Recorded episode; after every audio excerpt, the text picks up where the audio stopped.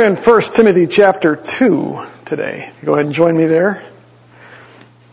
So we saw in chapter 1 that uh, Paul's primary purpose and Timothy's primary focus was on addressing some false teaching that was taking place in the church. We had these men, and as we'll see next week probably, um, possibly some women who were teaching things that were contrary to sound doctrine, contrary to the gospel, and so Paul leaves Timothy there to address that. We covered that the last couple of weeks. He's going to come back to that topic again in the letter, but he focuses, focuses on something different in chapters 2 and 3. This letter, as we initially mentioned in our introduction, focused on things like false teaching, but also proper behavior within God's church. And what I mean by that is in the body of Christ. And so Paul is now going to transition from the false teaching, addressing that, into some behavioral issues that he ultimately saw at the church. And he'll get into that as he um, gets a little bit further into chapter 2, starting in verse 8 and then through the rest of that. But before he does that, he's going to address the idea of prayer. And so it's a more general thing. So he kind of goes from false teaching into this general concept of prayer and what he expects of believers into then specific problems within the church. But this discussion of prayer today falls into that category of proper behavior within the church. And so all of chapter 2 most of chapter 3, he's going to deal with behavior. What should we expect of our behavior within the Christian church?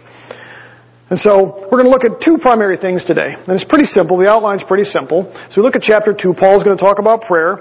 And he's going to urge the Ephesians, and likewise us, to pray for all people.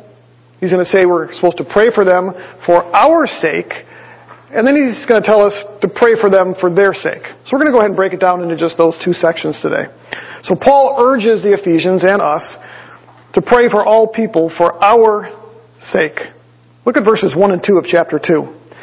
First of all, then, I urge that entreaties and prayers, petitions and thanksgivings be made on behalf of all men, for kings and all who are in authority, so that we may lead a tranquil and quiet life in all godliness and dignity. So the first charge here is that we are to pray for all people. And we're to do so for our own benefit. Now that may sound contradictory, but we'll get into that. We'll kind of ferret that out. Paul uses, you'll notice here, four different words for prayer in the beginning of this, in verse 1. And for the most part, they're synonyms, but you know, even with synonyms, there's slight nuances or slight differences between those words. He's not just deciding to repeat words.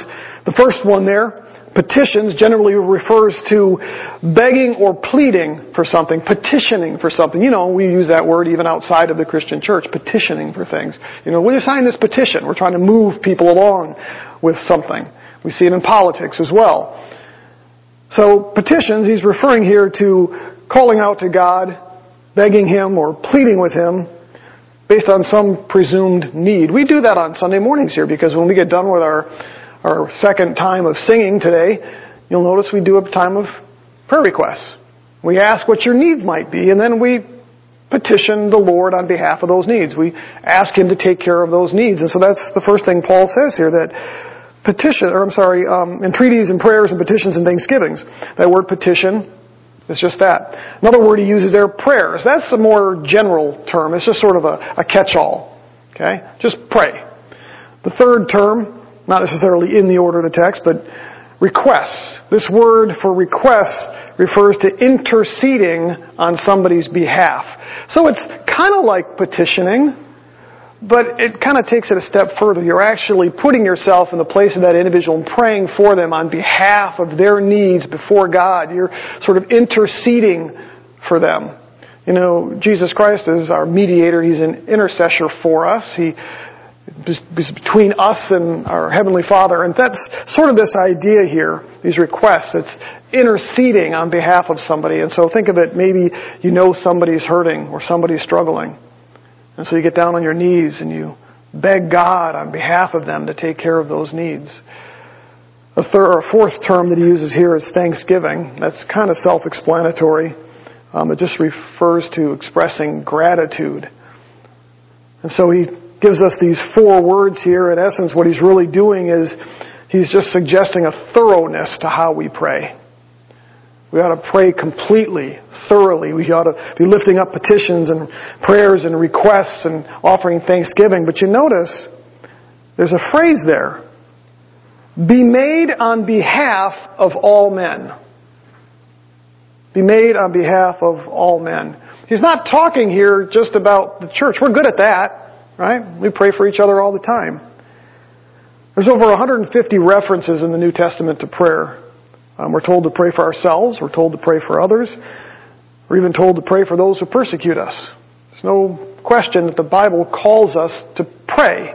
And here Paul specifically calls on the Ephesians, calls on us to pray on behalf of all men. Now that's a word that is best probably translated as everyone. He's not talking again here about, well, pray on behalf of just all people in the church. That word for man there, or men, is just a universal term meaning people in this particular case. And so he's calling on them to pray specifically for everyone, not just believers within the church, but even those outside. Now, he doesn't specifically tell us what the content should be, but he kind of narrows in a little bit of a focus here, doesn't he? Look at verse 2. He says, For kings and all who are in authority. For kings and all who are in authority. So he puts a special emphasis on praying for those who are in positions of authority over all men. So who would that be? In our case, it's governors and city officials and federal officials, right? In Paul's day, it was kings and governors and, and others as well. So Paul is calling on us to pray for all people, to intercede on their behalf, but especially to pray for those who are in authority over us. That's further interesting. Until you realize, remember, Jesus said we're supposed to pray for our enemies and, and other things. It's not so stark or so startling. But we're to be doing that. But there's this phrase at the end of that that kind of gives us a picture of why we're supposed to pray for them, at least initially. You notice what it says? So that we may lead a tranquil and quiet life in all godliness and dignity. So we're supposed to be praying for the people around us, unsaved. We're specifically supposed to pray for those in authority, positions of authority, leadership, so that we could live a life like he describes here. Tranquil and quiet and godliness and dignity. Let's go ahead and break that down. Um, tranquil and quiet are essentially synonyms. But the word tranquil actually suggests freedom from external disturbances. The word quiet is sort of the opposite in that it suggests peace or calm that comes from within. So Paul is saying, pray that we might be able to live tranquil and quiet lives. We shouldn't have a lot of disturbance or stressors that come from the outside, but we should also be able to be at peace from the inside as well. Not stressing out, not frustrated not worried. But he also goes on and says that we might do it in all godliness and dignity. Those two words go hand in hand as well. Godliness refers to devoting oneself to behavior that honors God, where dignity refers to behavior befitting Christ. And so when you kind of put those together, what Paul is actually saying is that we are to pray for others, the world around us, specifically authorities, so that we might live a life that has as little external strife and internal turmoil as possible, so that we might continue to live our lives in a way that is characterized by faith in Christ. Let me repeat that. Paul is praying or asking us to pray for those around us so that we can live a life that has as little external strife and internal turmoil as possible so that we can live a life characterized by our Christian faith. Elsewhere, Paul says that this should be our ambition. I want you to turn to 1 Thessalonians chapter 4. We should desire that kind of life. 1 Thessalonians chapter 4. Jump down to verse 9. Now as to the love of the brethren, you have no need for anyone to write to you, for you yourselves are taught by God to love one another. That's the easy part, right? Well, I don't know if everybody would agree that loving our brothers and sisters in Christ is always easy, but you know, comparatively, should be, right? For indeed, you do practice it toward all the brethren who are in all of Macedonia. But we urge you, brethren, to excel still more. And to make it your ambition to lead a quiet life and attend to your own business and work with your own hands just as we commanded you so that you will behave properly toward who? Outsiders and not be in any need. So Paul starts off here by saying that this ought to be our ambition, to live that kind of life, a quiet, tranquil life. We're able to work with our hands and keep our noses clean and be able to have as little external strife. He says here that we ought to be able to, to have this life um, just as he commanded us among outsiders, those outside the church. I want you to turn over to Romans chapter 12.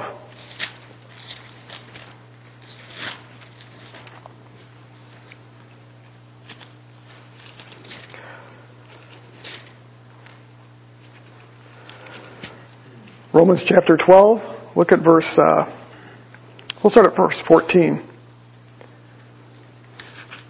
Bless those who persecute you. Who are those? Those are generally outside the church. I'm not sure that this context of chapter 12 means only those outside.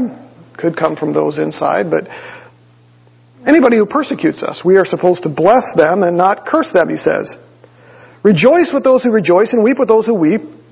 Be of the same mind towards one another. Do not be haughty in mind, but associate with the lowly. Do not be wise in your own estimation. Never pay back evil for evil to anyone. Respect what is right in the sight of all men. If possible, so far as it depends on you, be at peace with all men. Again, this phrase all men is a reference to those not just in the church, but outside the church. We ought to be trying as best we can to be at peace with those outside the walls of the church. Be at peace with all men, as far as it depends on you. Never take your own revenge, beloved, but leave room for the wrath of God. For it is written, Vengeance is mine, I will repay, says the Lord. But if your enemy is hungry, feed him. If he's thirsty, give him drink. For in doing so, you will heap burning coals about his head. Do not be overcome by evil, but overcome evil with good. I want to just focus briefly on that idea here of, as far as it depends on you, be at peace with all men. This is kind of repeated if you go to Hebrews. Turn there with me briefly. Hebrews chapter 12.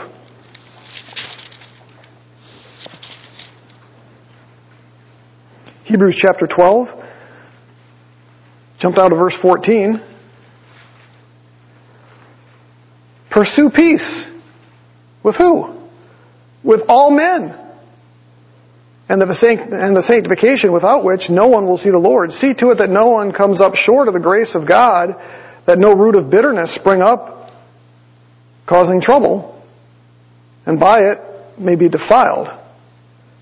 So he says here again, pursue peace with all men. And so we have these various passages that tell us that we ought to be seeking a tranquil life, a life of peace, tranquility, not a lot of external strife, not a lot of internal strife. We ought to be able to live out our faith with godliness and sincerity. As best we can, we should try to be at peace with those outside of the walls of the Christian church. It's kind of difficult to do that, though, isn't it? Jesus said that we're going to be hated. They're our enemies. So how in the world do we do that? Paul kind of tells us that in Ephesians, or I'm sorry, in uh, when he's writing to the Ephesians in chapter 2 of 1 Timothy. He begins by telling us, pray. And he tells us to pray for them so that we might be able to live a quiet and tranquil life. What's our takeaway with this? It's pretty simple. If you're not already praying for the world around us, if you're not already praying for kings and governors and presidents and Congress and all those who are in authority, those who make our laws, those who enforce the laws, if we're not doing that already, we ought to be. for our own sake. Because in this instance, it's not about them, it's about us. Because it's good for us to desire to be at peace. It's good for us to desire a tranquil life, a quiet life. We've seen that. I don't have to tell you that that's becoming more and more difficult here, do I? You know, we used to live in a place where one of the most widely respected careers was that of being a pastor. That's now on a list of some 40 professions I saw recently, down to like number 25 or number 26. Not respected. Used to be that upholding morals and Christian standards, even among the unsaved, was seen as a good thing. Now it's mocked and ridiculed. I was reading an article this week about, um, you know, there are certain things happening in our world today that stand out, maybe because they get media attention, maybe because we're more sensitive to them now as we should be, but we see what's kind of going on with school systems and the number of Christian parents that have now been standing up at school board meetings, challenging the school board for books that are found in the library, things that are promoted, things that are taught in the classroom. I watched a video of a young man, I think he was 11 years old, yesterday reading a, from a book that he found in his library that was graphic.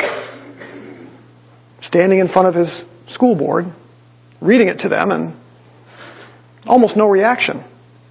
Like, what's the point? What's the big deal? Um, it was purely pornographic. There was another woman I saw that um, somebody had complained in a tweet, and a teacher had responded about those Christo fascists. Who do you think she's referring to? Christian parents.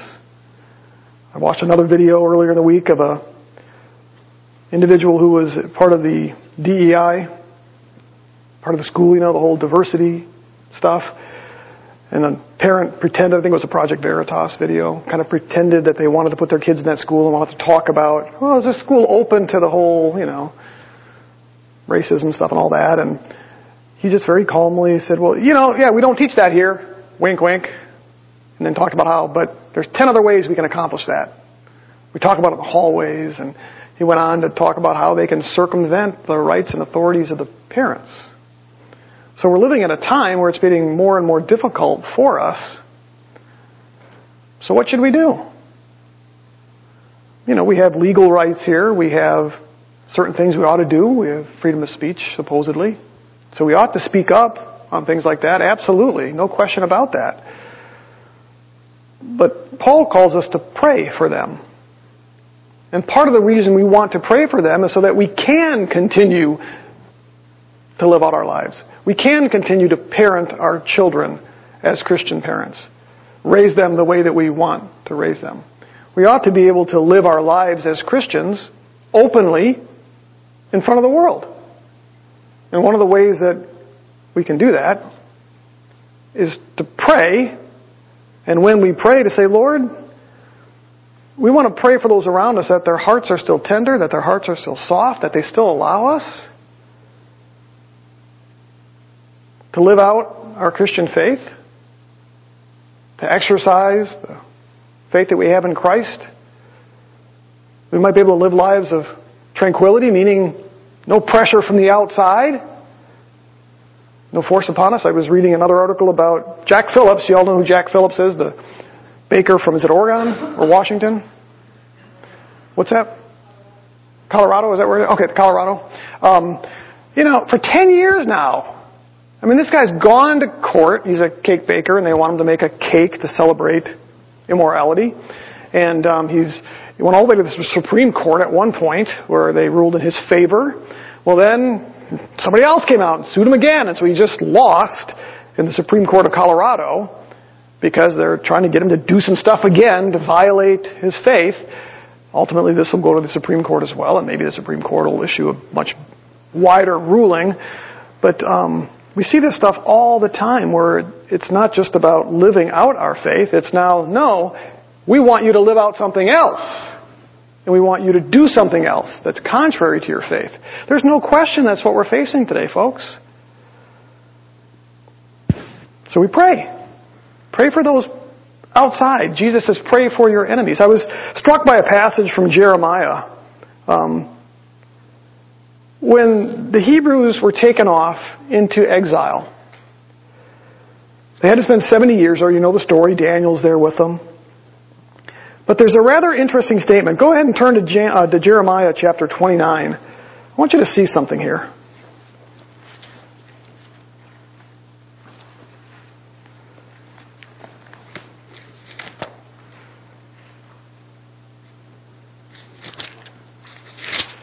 Jeremiah chapter 29.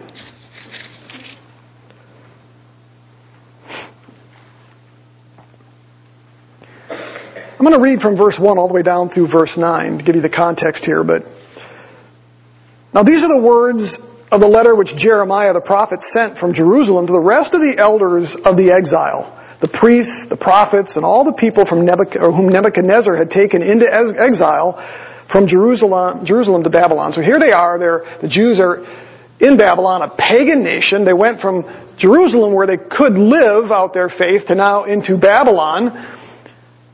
Chapter verse 2. This was after King Jeconiah and the queen mother, the court officials, the princes of Judah and Jerusalem, the craftsmen and the smiths had departed from Jerusalem. The letter was sent by the hand of Elasah, the son of Shaphan, and uh, Jeremiah, the son of, I hate these words, Hilkiah. They could have had better names, right? Zedekiah, king of Judah, sent to Babylon, to Nebuchadnezzar, king of Babylon, saying, Thus says the Lord of hosts, the God of Israel, to the exiles whom I have sent into exile from Jerusalem to Babylon. So this is now the Lord speaking to those exiles who are in Babylon. He says, build houses and live in them and plant gardens and eat their produce. In other words, become, you know, go about your business, okay? Take wives and become the fathers of sons and daughters, and take wives for your sons and give your daughters to husbands that they may bear sons and daughters, and multiply there and do not decrease. But then look at this. He says, Seek the welfare of the city where I have sent you into exile, and pray to the Lord on its behalf.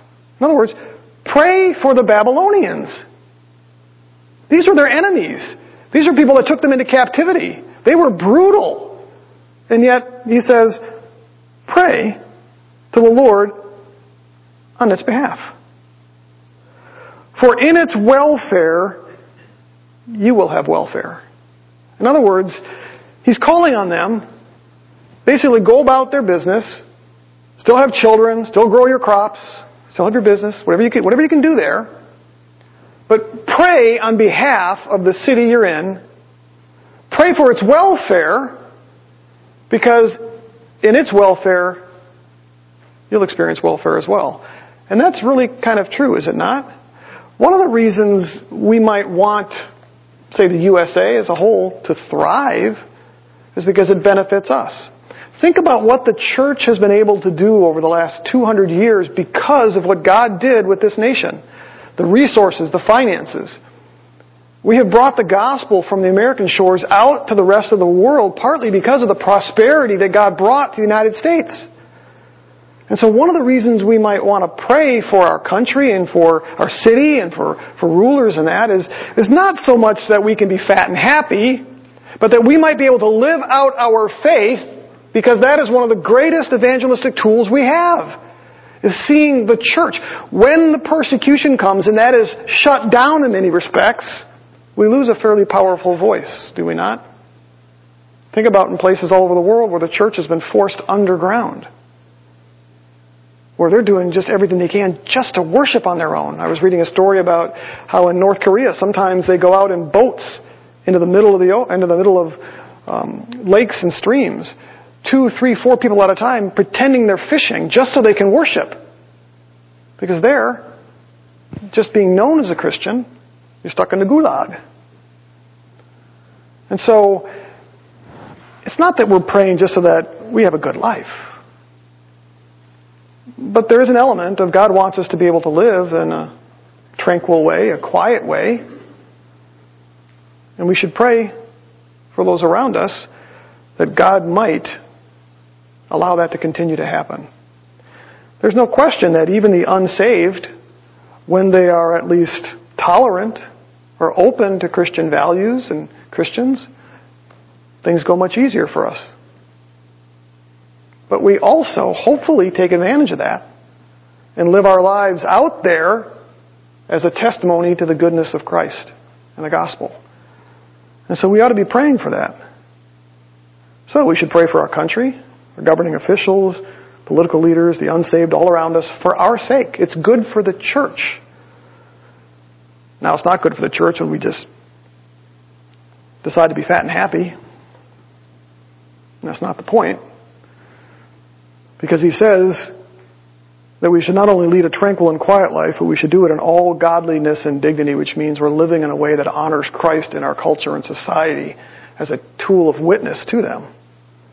So, if we're not already praying for unsaved people around us, if we're not praying for government officials and others that set policy and rules, we, we ought to be. And I'll admit, um, I don't do that enough. In fact, I'm about six weeks ahead of my study here, and so about six weeks ago as I went through this, I felt convicted. I said, Lord, I don't do that, and I need to. And so that's become part of my morning routine now. Getting longer because I found some stuff in First Kings that maybe do the same thing, and so that list is getting longer. And so we ought to be doing that. Jesus said to pray for our enemies. And in many respects, that's what we're doing. So, that's the first thing, is that we ought to pray for the unsaved around us, especially those in authority, for our own sake, as the body of Christ. Paul then goes on, though, and he reminds us that we shouldn't just be praying for them for our sake, but even for their own sake. Look at verses 3 through 7. I'm going to read it and then we're going to come back and digest it. He says, This is good and acceptable in the sight of God our Savior, who desires all men to be saved and to come to the knowledge of the truth. For there is one God and one mediator also between God and men, the man Jesus Christ, who gave himself as a ransom for all, the testimony given at the proper time. For this I was appointed a preacher and an apostle. I am telling the truth. I am not lying. As a teacher of the Gentiles in faith and truth. There are three things, I believe, three reasons here that Paul gives for praying specifically for the unsaved, for our leaders, for their sake. The first one is that it basically is something God desires. He desires all people to be saved. That's our first reason for praying for these people. Look at verse 3 again. It says, This is good and acceptable in the sight of God and Savior. Good there is the idea of moral goodness. In other words, it's a moral thing. It's morally good to pray for these people. Because it's something that pleases God. It says it's acceptable to Him. That means it's something that's pleasing to Him.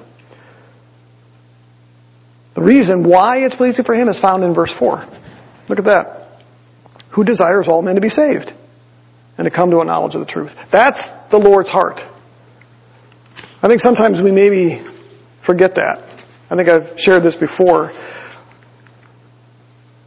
You know, when, when we see stuff that's going around today, when I read that article the other day and I saw the woman respond with those Christo fascists, my first response is you just want to poke her in the eye.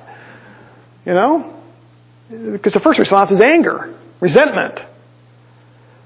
And then you got to stop and say, you know, she needs Christ just as much as I do. That's the reality of it. And nothing would please the Lord more than to see her saved. To become one of those Christos, Christos fast, you know, fascists that she currently hates. Ezekiel chapter 18 verse 32 says, this is the Lord speaking, for I have no pleasure, no pleasure in the death of anyone who dies, declares the Lord. Therefore, repent and live. That's the heart of God that we see throughout the Old Testament. He was so tolerant with Israel and even Israel's enemies in many respects. Because he didn't take pleasure in anybody dying. In fact, things like the flood, when he had to wipe out mankind, didn't thrill God to do that. So we see that throughout the Bible. God is merciful. He's gracious. He's patient with mankind. Um, he doesn't want anyone to perish. Isaiah chapter 45 verse 22 warned Israel. He said, turn to me and be saved, all the ends of the earth. All the ends of the earth. For I am God and there's no other. At the heart and soul of who God is is a desire to see all men saved. Plain and simple. We talked about that multiple times as we looked at Peter's words from Second Second Peter, where he's talking about or, or talking to those who are sort of mocking the thought of Jesus Christ returning, and, he's, and they're saying, "But where is he? He promised to come back. He's not here yet." And Peter has to remind them, "The Lord's not slow about His promise." as some count slowness, but is patient toward you, not wishing for any to perish, but all to come to repentance. You've heard me say this before. In fact, I just saw it again this last week. I was reading through a dispensational theology um, Facebook group, and somebody was talking about the rapture, and um, the way that it had come off was a very judgmental sort of a thing. And somebody in the group said, "Gee, you know, that's the wrong attitude." You realize when Christ comes back and raptures the church, judgment begins for everybody else. Don't you think, his words were, don't you think you ought to have some kind of compassion on those people? Maybe we can be a little more patient. Maybe we can wait a little longer for Jesus to come back, knowing that that's what God wants. That's why He's delayed. That's why we've been waiting 2,000 years. Because God is patient and doesn't want anybody to perish.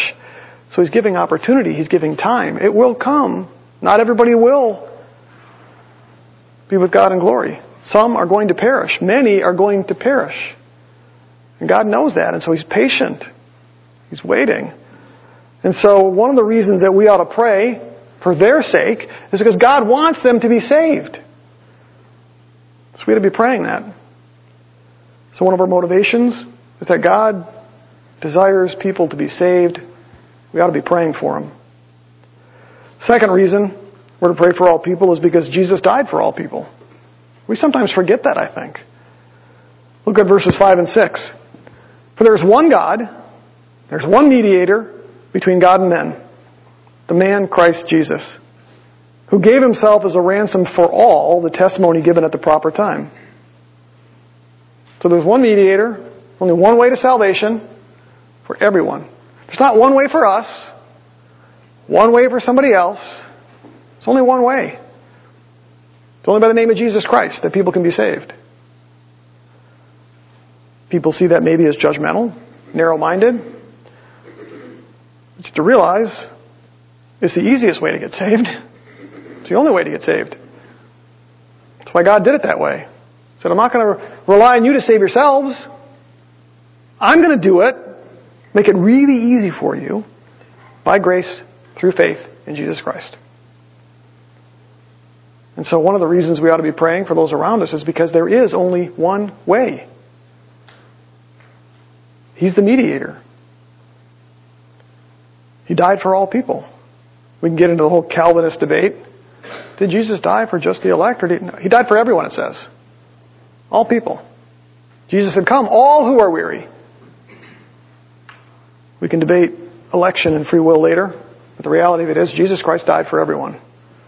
The free gift is available to everyone. Verse 6 says, He gave Himself a ransom for all.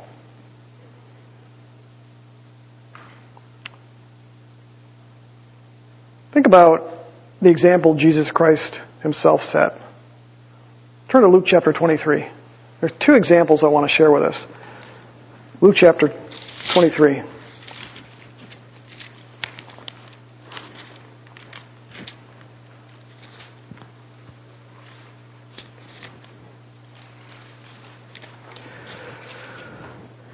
You know this verse.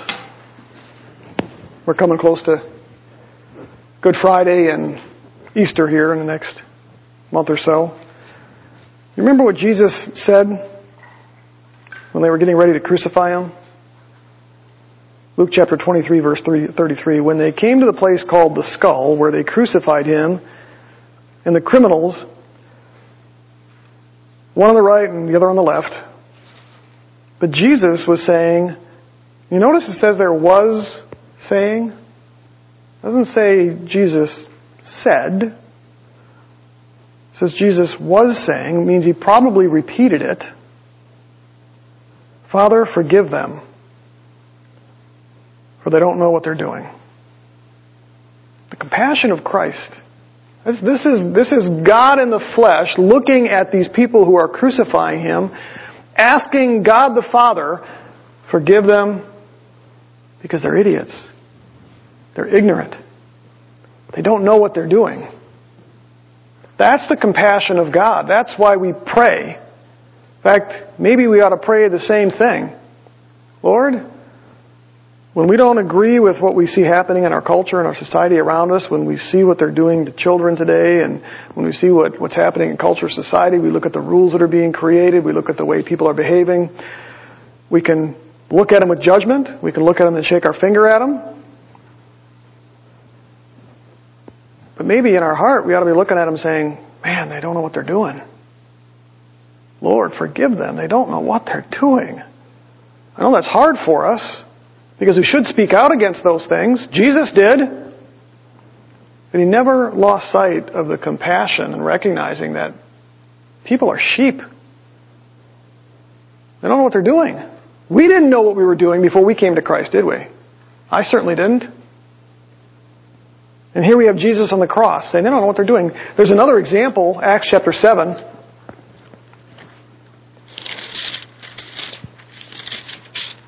Acts chapter 7. Remember Stephen? Verse 54. Now when they heard this, they were cut to the quick and they began gnashing their teeth at him, Stephen. But being full of the Holy Spirit, he gazed intently into heaven and saw the glory of God and Jesus standing at the right hand of God. And he said, Behold, I see the heavens open up and the Son of Man standing at the right hand of God. But they cried out with a loud voice and covered their ears and rushed at him with one impulse. When they had driven him out of the city, they began stoning him. And the witnesses laid aside their robes at his feet of a young man named Saul. They went on stoning Stephen as he called on the Lord and said, Lord Jesus, receive my spirit. Then falling on his knees, he cried out with a loud voice, Lord, do not hold this sin against them. Having said this, he fell asleep. While he's being stoned, he's crying out to the Lord, don't hold them guilty of this. Why? He probably learned a lesson from Christ. They're ignorant. I wonder sometimes, I have trouble holding my tongue and I'm not being stoned. I have trouble holding my tongue sometimes when I just hear about things or it doesn't involve me and I get irritated at what I see and so maybe I don't speak the way that I should or there's been times I've gotten three quarters of the way through a Facebook post and went, oh, I can't do that. maybe that crosses the line. I think I get real close to that line sometimes in trying to be funny or snarky or point something out, and I'm not saying that's always wrong to because we're supposed to speak out. We're supposed to point out things. We should be bold and confrontational in some respects. But we can't lose sight of the fact that many of them don't know what they're doing. They're still guilty of sin. They'll be held accountable for that sin. But thankfully the Lord was patient with me brought me to Christ. And so we have these great examples here with Jesus and Stephen, well, both praying for the people that are persecuting them. So we should pray for the world around us as Jesus and Stephen did, because Jesus died for them just like he did us. The last thing we see here with the last reason Paul gave for praying for all people is because it helps further, and this all fits together, it helps further the spread and acceptance of the gospel. Look at verse 7 there in chapter 2. For this I was appointed a preacher and an apostle. For this I was appointed a preacher and an apostle. I'm telling the truth. I'm not lying as a teacher of the Gentiles in faith and truth. Now, you may not see the connection I'm making here, but Paul throws this in that I was appointed a preacher and a teacher of the gospel. And why would he say that in the midst of calling on them to pray for all people?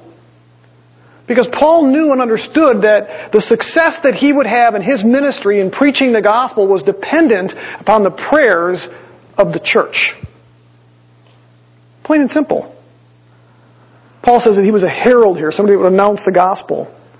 He was a preacher. He went out primarily to Gentiles. I want you to turn to 2 Thessalonians chapter 3 and look what Paul does. 2 Thessalonians chapter 3.